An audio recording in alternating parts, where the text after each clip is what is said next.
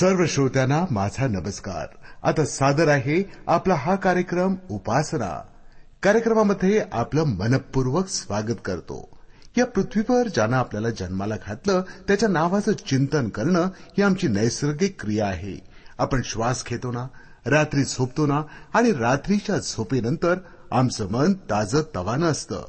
अशा या नैसर्गिक क्रियेसारखीच क्रिया म्हणजे देवाचं चिंतन. त्यामुळे आमचं मन आनंदानं भरून जातं. मनाला ताजेपणा लाभतो आणि या चिंतनामुळे मनातल्या चिंता देखील दूर होतात. कारण आमच्या पाठीशी असतो आमचा पाठीराका आमचा दुःखार्ता. आपल्या या रेडिओ कार्यक्रमाद्वारे याच देवाबद्दल आपण ऐकतो. त्याच्याबद्दल विचार मनन करतो. मानवाच्या कल्याणासाठी सुखद जीवनासाठी असलेल्या योजनांची माहिती करून घेतो. त्यामुळे आम्हाला मिळते मनाची एक असीम शांती.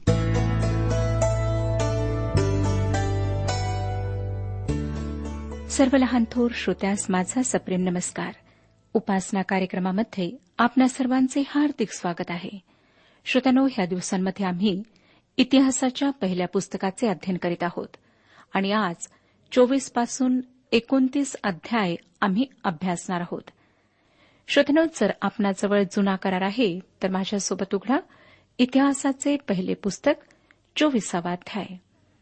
चोवीसाव्या अध्यामध्ये मंदिराच्या सेवेसाठी दावीद अहरोनाच्या वंशजांना सेवा नेमून देतो आणि हा वृत्तांत आम्हाला ह्या अध्यायामध्ये वाचायला मिळतो. एक आणि दोन वचने सांगतात चोवीसावा अध्याय एक आणि दोन वचने. अहरोन वंशजांचे वर्ग हे अहरोनाचे पुत्र नादाब अबिहू एलाजार व इथामार नादाब व अभिहू हे आपल्या बापापूर्वी निपुत्रिक मेले म्हणून एलाजार व इथामार हे याचकाचे काम करीत. श्रोत्यानो अहरुणाची मुले याजक होती आणि ह्या नोंदीवरून आम्हाला रानामध्ये नादा व अभिहू व त्यांचा मृत्यू यांची आठवण होते. तिसरं वचन पुढे सांगतं दाविदाने एलाजाराच्या वंशातला सादोक व इथामाराच्या वंशातला अहिमलेख यास त्यांची सेवेची कामे वाटून दिली. दाविदाने अंमलात आणलेली ही अतिशय सुसंघटित अशी कार्यपद्धती होती. दाविदाने मंदिरासाठी जागा विकत घेतली. त्याने त्याच्या बांधकामासाठी सामान गोळा केले आणि आता तो याचकांना संघटित करीत आहे. म्हणूनच मी म्हणते की हे मंदिर शल्मोनाचे नाही तर दाविदाचे मंदिर होते असे आपण म्हणायला हवे. पाचवं वचन पुढे पहा. याप्रमाणे दोन्ही घराण्यातले पुरुष घेऊन त्यांची चिठ्ठा टाकून वाटणी केली. का की पवित्र स्थानाचा अधिकार व देवाकडची सरदारी एलाजार व इथामार या दोन्ही वंशातल्या पुरुषांकडे होती. श्रोत्यानो चोवीस समूहांमध्ये किंवा चोवीस वाटण्यांमध्ये त्या सर्वांची विभागणी करण्यात आली. सर्व मुलांना समूहात संघटित करण्यात आले. एक समूह येऊन एकाच्या मार्गदर्शनाखाली सेवा करीत असे मग त्यांच्या जागी दुसरा समूह येऊन दुसऱ्या एका मुलाच्या मार्गदर्शनाखाली सेवा करीत असे. मला वाटतं लेव्यांची ही मंदिरातली सेवा अत्यंत अचूक व सुव्यवस्थित होती.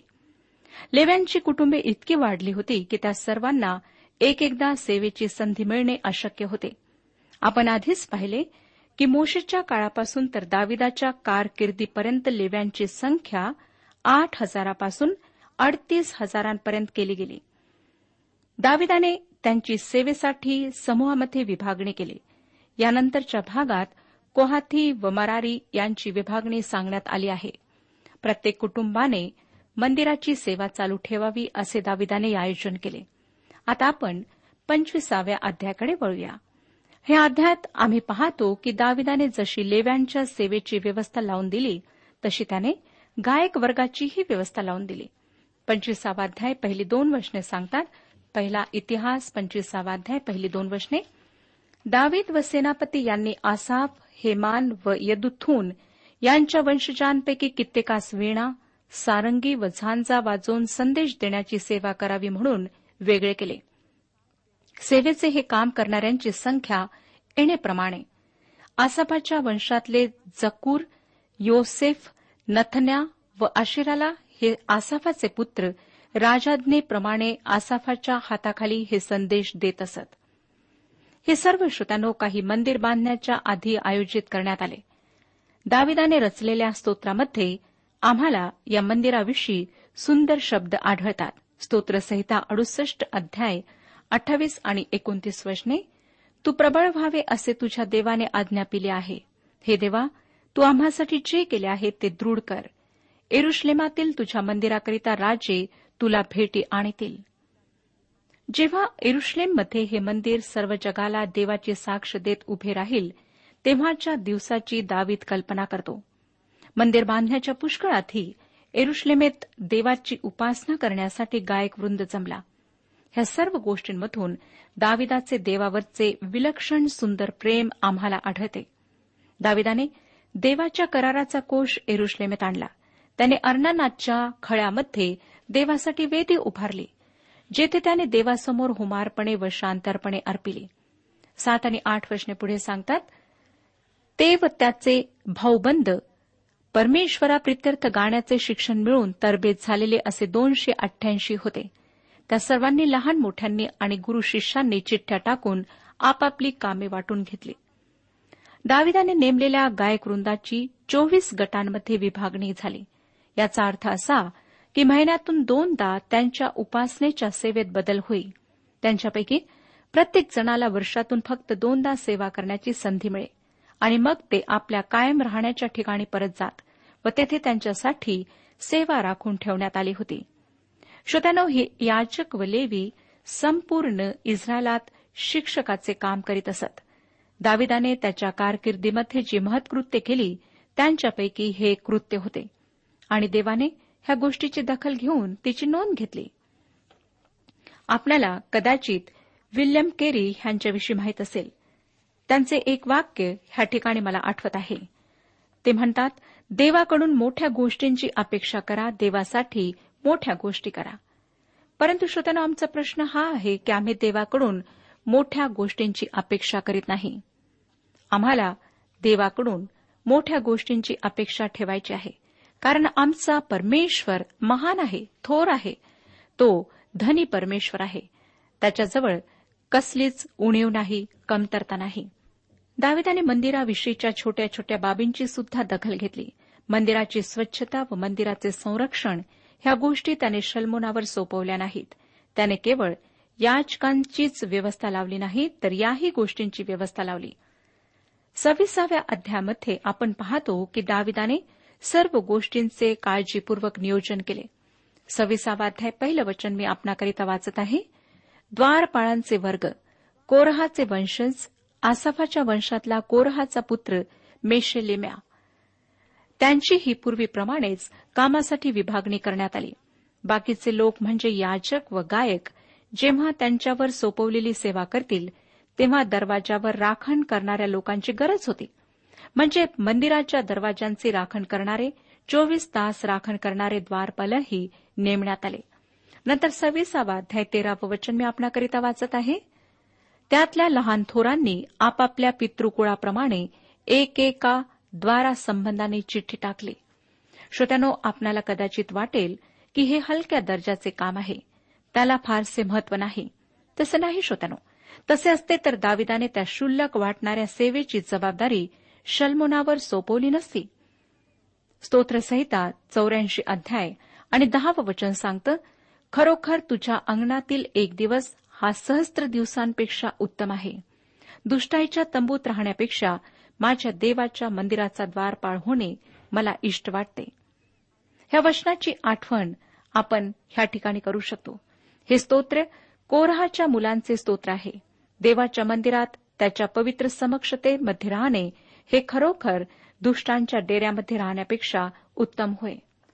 नंतर द्वारपालाचे काम म्हणजे मंदिरात येणाऱ्या जाणाऱ्यांवर कसून लक्ष ठेवणे असे होते.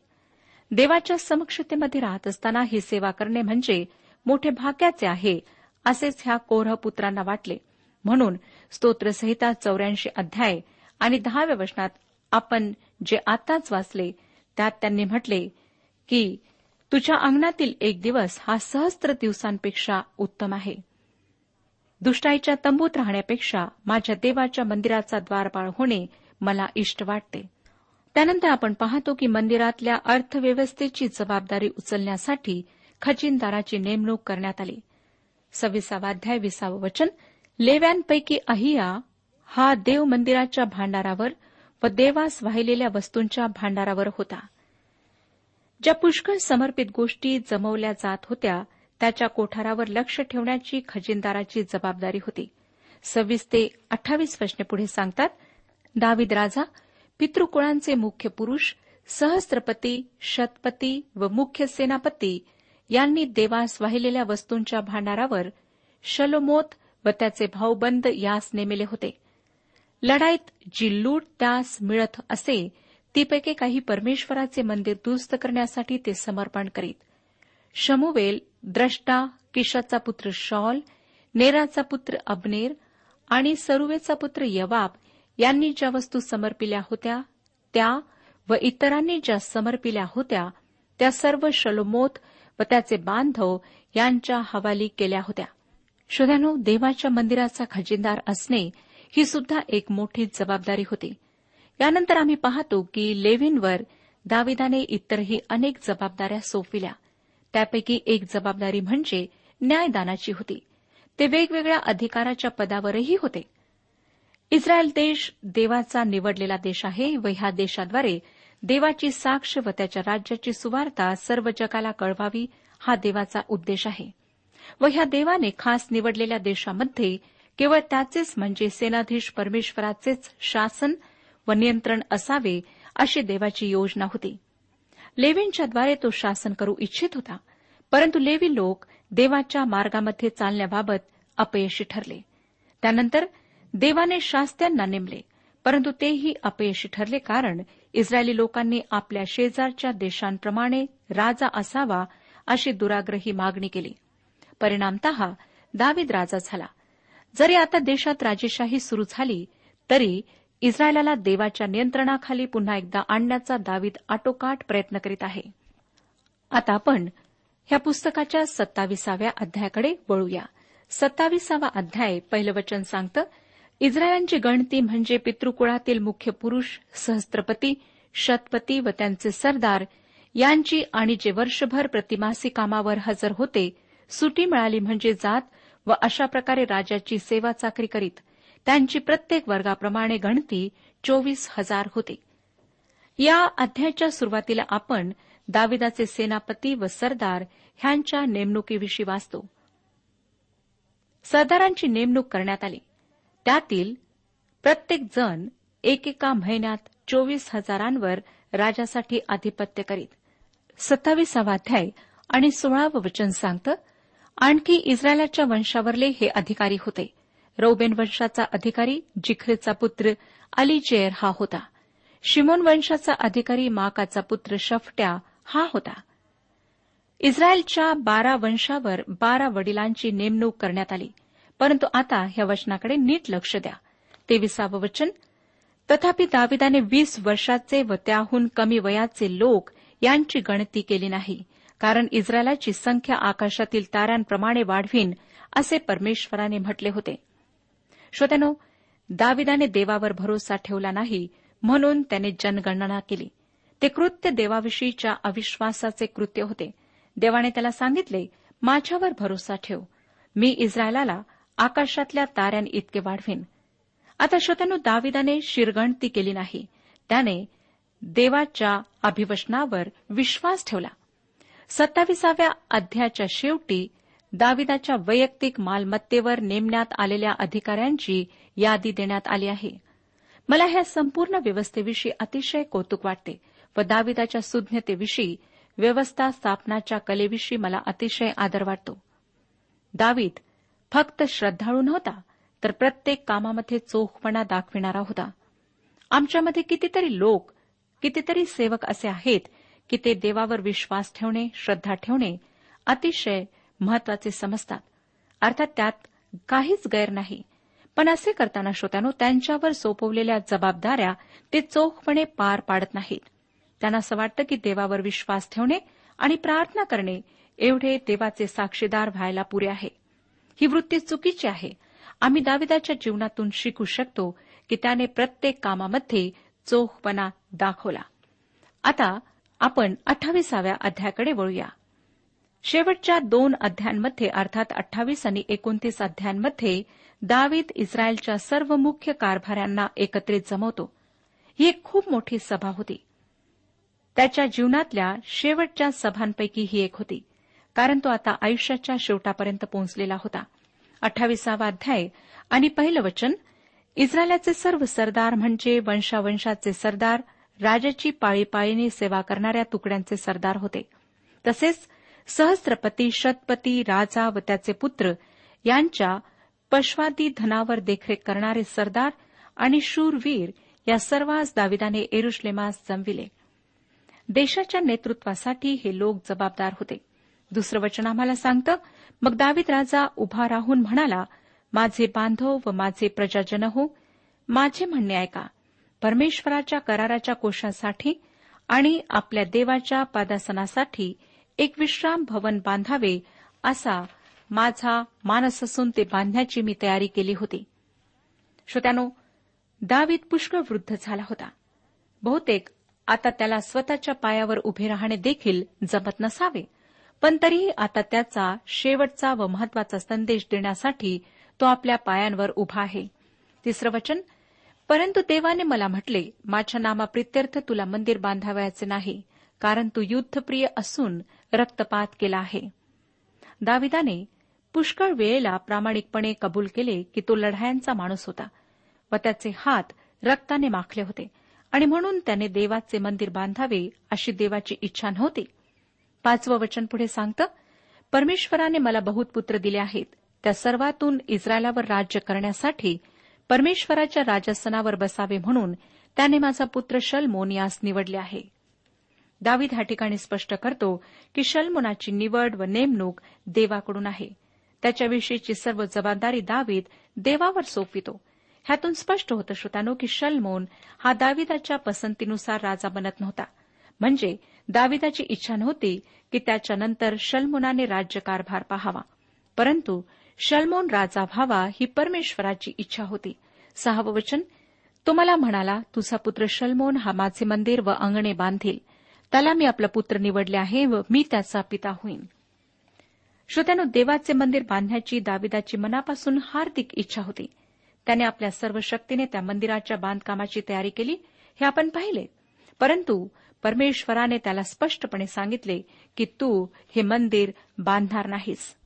परंतु दाविदाने शलमोनाने देवाचे मंदिर बांधावे म्हणून जयत तयारी करून ठेवली. मंदिर बांधण्याची तेवढी जबाबदारी त्याने शलमोनावर सोपवली. श्रोत्यानो देवानेही आमच्यावर त्याची सुवार्ता जगभर पसरवण्याची जबाबदारी सोपवली आहे. त्यासाठी त्याने आम्हाला आवश्यक असलेल्या सर्व गोष्टी दिलेल्या आहेत. फक्त आम्ही शल्मोनाप्रमाणे देवासाठी स्वतःला उपलब्ध करायला हवे. दाविदाने शल्मोनाच्या मार्गदर्शनासाठी मंदिराच्या इमारतीचा आराखडा दिला. देवाने ज्याप्रमाणे मोशेला निवास मंडपाचा आराखडा दिला होता त्याचप्रमाणे त्याने शल्मोनाला नाही तर दाविदाला मंदिराचा आराखडा दिला. त्यानंतर कित्येक शतकानंतर बांधलेले हेरोदाचे मंदिर शल्मोनाच्या मंदिराप्रमाणेच होते. परंतु ते शल्मोनाच्या म्हणजे दाविदाच्या मंदिरा इतके मौल्यवान नव्हते. हेरोदाने माणसाची इच्छा पूर्ण करण्यासाठी ते मंदिर बांधले तर दाविदाने देवाच्या गौरवासाठी आपल्या राज्यातली सर्व संपत्ती त्या मंदिराच्या बांधकामासाठी उपयोगात आणले.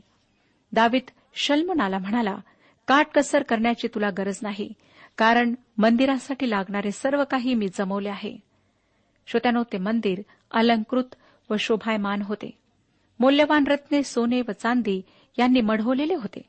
दाविदाने मंदिरातल्या पात्रांसाठी व वस्तूंसाठी आवश्यक व योग्य त्या वजनाचे सोने व चांदी शल्मुनाला मापून दिली. चौदा आणि पंधरा वचने पुढे सांगतात सर्व प्रकारची सेवा करण्यासाठी सोन्याची पात्रे करण्यास सोने आणि सर्व प्रकारच्या सेवेसाठी लागणाऱ्या चांदीच्या पात्रांसाठी चांदी त्याने तोलून दिली. सोन्याच्या दीपमाळा व त्यांची सोन्याची चाडी प्रत्येक दीपमाळ व तिची चाडी यासाठी प्रत्येकाच्या कामाप्रमाणे चांदी तोलून दिली. ह्याचे कारण असे की कशाचीही कमतरता पडू नये. मंदिराविषयी कोणताही कंजूसपणा केला जाऊ नये. दाविदाच्या राज्यातील संपत्तीचा खूप मोठा हिस्सा मंदिरासाठी लागला. पण लक्षात ठेवा श्रोत्यानो की दाविदाने हे सर्व देवाच्या सन्मानासाठी केले. पुढे एकोणीसावं वचन सांगतं परमेश्वराकडून जे काही या नमुन्याप्रमाणे मला कळले ते मी सर्व समजून घेऊन लिहून दिले आहे असे दाविदाने म्हटले. हे वचन महत्त्वाचे आहे. जसा निवास मंडपाचा नमुना देवापासून होता तसा मंदिराचा आराखडाही देवापासूनच होता. देवाने दाविदाला आराखडा दिला. बांधकामाची जागा म्हणजे अर्णानाचे खळे दिले. देवाने त्यासाठी त्याला स्फूर्ती दिली प्रोत्साहन दिले पण प्रत्यक्ष बांधकाम करण्याची मात्र परवानगी दिली नाही. विसावं वचन? मग दावीद आपल्या पुत्र शल्मोन्यास म्हणाला हिंमत बांध धैर्य धर आणि हे कार्य कर. भिऊ नको खचू नको कारण परमेश्वर देव माझा देव तुझ्याबरोबर आहे. परमेश्वराच्या मंदिराच्या सेवेचे सर्व काम समाप्त होईपर्यंत तो तुला अंतरणार नाही तुला सोडणार नाही. श्रोत्यानो दावीद या मंदिराविषयी अतिशय उत्साही व आविष्य झाला. शल्मोनाला त्यासाठी प्रोत्साहन द्यावे म्हणून तो सर्व प्रकारचे प्रयत्न करीत होता. शल्मोनाने लगेच कामाला सुरुवात करावी अशी त्याची इच्छा होती. एकविसावं वचन. पहा देवाच्या मंदिराच्या सेवेसाठी याजक व लेवी यांचा कार्यक्रम नेमून दिला आहे आणि सर्व प्रकारची सेवा करण्यासाठी हर प्रकारचे काम मनापासून करणारे कुशल पुरुषही तुझ्यापाशी असणार. त्याप्रमाणेच सरदार लोक व सर्व प्रजाजन हे सर्वस्वी तुझ्या हुकमात असणार. लक्षात घ्या श्रोत्यानो की दाविदाने मंदिरासाठी आवश्यक असलेल्या सर्व सेवेसाठी लोक तयार ठेवले होते. याजक कारागीर सरदार लेवी गायक द्वारपाल वगैरे सर्वच जण मंदिराविषयी व सेवेविषयी उत्साही झाले होते. शल्मोनाला आता एकच करायचे होते ते हे की दाविदाच्या आज्ञा अंमलात आणणे व त्याच्या योजना पूर्णत्वास नेणे आता आपण एकोणतीसावा अध्याय अभ्यासणार आहोत. या पुस्तकाचा हा शेवटला अध्याय आहे. पहिलं वचन सांगतं नंतर दावीद राजाने सर्व सभेस म्हटले माझा पुत्र शलमोन सुकुमार बालक आहे. यासच देवाने निवडिले आहे. आणि काम तर मोठे आहे कारण हे भवन मानवासाठी नव्हे तर परमेश्वर देवासाठी आहे. दावीद शल्मोनाला लहान व कोवळा म्हणतो. खरे तर त्याला म्हणायचं आहे की शल्मोन अनुभवी व दुबळा आहे. दावीद अतिशय अनुभवी होता. तो उदार व कृपाळू असला तरी कणखर होता पण शल्मोन अगदीच नवशिक्या होता. तिसरं वचन आम्हाला सांगतं याशिवाय माझे चित्त माझ्या देवाच्या मंदिराकडे लागले आहे म्हणून पवित्र मंदिरासाठी जो मी संग्रह केला आहे त्याशिवाय आणखी माझा स्वतःचा सोन्या रुपयाचा निधी मी देवाच्या मंदिरास देतो. दावीत त्याला म्हणत आहे मी माझ्या सर्व शक्तीने माझ्या देवाच्या वस्तीस्थानासाठी तयारी केली आहे. श्रोत्यानो खरोखर दाविदाने देवासाठी केलेला त्याग कौतुकास्पद आहे. त्याच्यासारखे देवासाठी उदार असणारे लोक आज जगामध्ये फारच थोडे आहेत. परंतु लोक अशा प्रकारे उदार व्हावेत आणि देवाच्या कार्यासाठी त्यांनी द्यावे अशी परमेश्वराची इच्छा आहे. पाचवं वचन सांगतं सोन्याच्या वस्तूंसाठी सोने चांदीच्या वस्तूंसाठी चांदी ही कारागिराकडून बनवायच्या सर्व प्रकारच्या कामासाठी मी देत आहे. तर परमेश्वरास आस्वेच्छेने वाहून घेण्यास कोण तयार आहे? दाविदाने लोकांच्या समोर उदाहरण घालून दिले. त्याच्या देण्यामध्ये काही कुचराई किंवा कंजूसपणा नव्हता. मग त्याने लोकांना आव्हान केले. सहावं वचन सांगतं तेव्हा पितृकुळांचे प्रमुख व इस्रायलाच्या वंशाचे सरदार सहस्त्रपती शतपती आणि राजाच्या घरचे कारभारी यांनी स्वेच्छेने देणग्या दिल्या. श्रोत्यानो लोकांनी त्याच्या आव्हानाला प्रतिसाद दिला. सातवं आणि आठवं वचन देवाच्या मंदिराच्या कार्यासाठी पाच हजार किक्कार सोने व दहा हजार दारिक सोने दहा हजार किक्कार चांदी अठरा हजार किक्कार पितळ एक लाख किक्कार लोखंड त्यांनी दिले. त्यांच्याजवळ रत्ने होती ती त्यांनी परमेश्वराच्या मंदिराच्या भांडारासाठी देण्यास गेरशोनी आही एल याच्या हवाली केली. श्रोत्यानो लोकांनी उदार अंतकरणाने दिले आणि संतोषाने दिले. नववचन त्या समय लोकांस फार हर्ष झाला कारण त्यांनी प्रसन्न होऊन खऱ्या मनाने व स्वेच्छेने परमेश्वरा प्रित्यर्थ ती अर्पणे केली होती. दावीद राजासही मोठा हर्ष झाला. लोक मंदिराला सुशोभित व मौल्यवान बनविण्यासाठी देत आहेत. हे पाहून दाविदाला अतिशय आनंद झाला. परंतु श्रोत्यानो आज दुःखाने म्हणावं लागतं की आमच्या मंडळांमध्ये अशी प्रवृत्ती फार कमी आहे.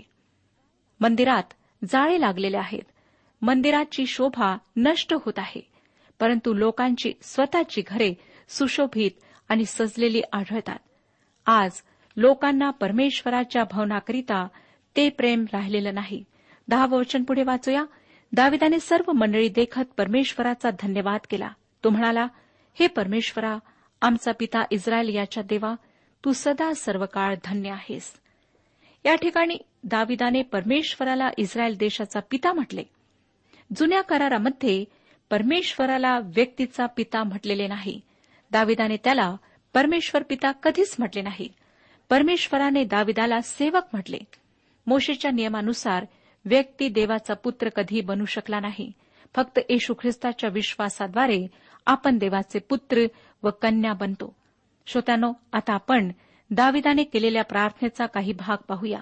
अकरावं वचन पुढे सांगतं हे परमेश्वरा महिमा पराक्रम शोभा विजय व वैभव ही तुझीच.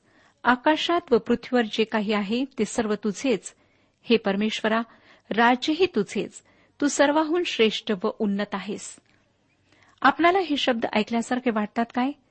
आपणाला आठवतच असेल की प्रभू येशूच्या शिष्यांनी एकदा त्याला प्रार्थना शिकवण्याची विनंती केली होती. त्याने त्यांना प्रार्थनेचा परिपूर्ण नमुना दिला. त्याने त्यांना दाविदाच्या या प्रार्थनेकडे परत नेले. चौदाव्या वचनात तू म्हणतो सर्व काही तुझ्यापासून प्राप्त होते. तुझ्याच हातून प्राप्त झालेले आम्ही तुला देत आहो. श्रोतानो देवाला आम्ही काही देऊ शकत नाही कारण सर्व काही त्याचेच आहे. नंतर सोळाव्या वचनात तो म्हणतो हे परमेश्वरा आमच्या देवा हा जो मोठा निधी आम्ही तुझ्या पवित्र नामाचे मंदिर बांधण्याकरिता जमविला आहे हा तुझ्याच हातून आम्हास मिळाला आहे. हा सर्व तुझाच आहे. आता हे लोक शलमुनाला राजा बनवतात. बावीस आणि तेवीस वचने सांगतात त्यांनी त्या दिवशी परमेश्वरासमोर मोठ्या आनंदाने खाणेपिणे केले. नंतर त्यांनी दावीद राजाचा पुत्र शलमोन याला दुसऱ्यांदा राजा नेमून परमेश्वरातर्फे अधिपती होण्यासाठी त्याला याचकाच्या कामासाठी साधोकाला अभिषेक केला. अशा प्रकारे श्रोतानो शलमोन राजा झाला. आणि दाविदाने आपली जबाबदारी पूर्ण केली. परमेश्वर आपल्या सर्वांस आशीर्वाद देऊ आजच्या उपासना कार्यक्रमात परमेश्वराच्या जिवंत वचनातून मार्गदर्शन आपण ऐकलं. आजच्या या वचनातून आपणास काही आशीर्वाद मिळाला असेल यात काही शंका नाही. हो जीवनविषयक काही शंका असल्यास किंवा काही प्रश्न असल्यास किंवा काही प्रार्थना निवेदन असल्यास पत्राद्वारे आम्हाच अवश्य कळवा. आम्हाला अगदी आनंदच होईल. पत्र व्यवहारासाठी आमचा पत्ता लिहून घ्यावा. कार्यक्रम उपासना पोस्ट बॉक्स क्रमांक एक शून्य दोन बेजनबाग नागपूर पिनकोड क्रमांक चार चार शून्य शून्य शून्य चार. आमचा ईमेल अॅड्रेस आहे Marathi T T B at radio eight eight two dot com. Email address पुन्हा एकदा ऐका Marathi T T B at radio eight eight two dot com.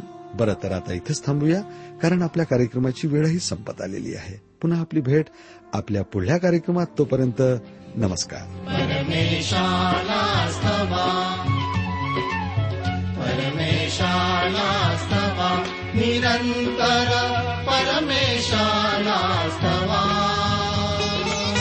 परमेशानास्तवा परमेशा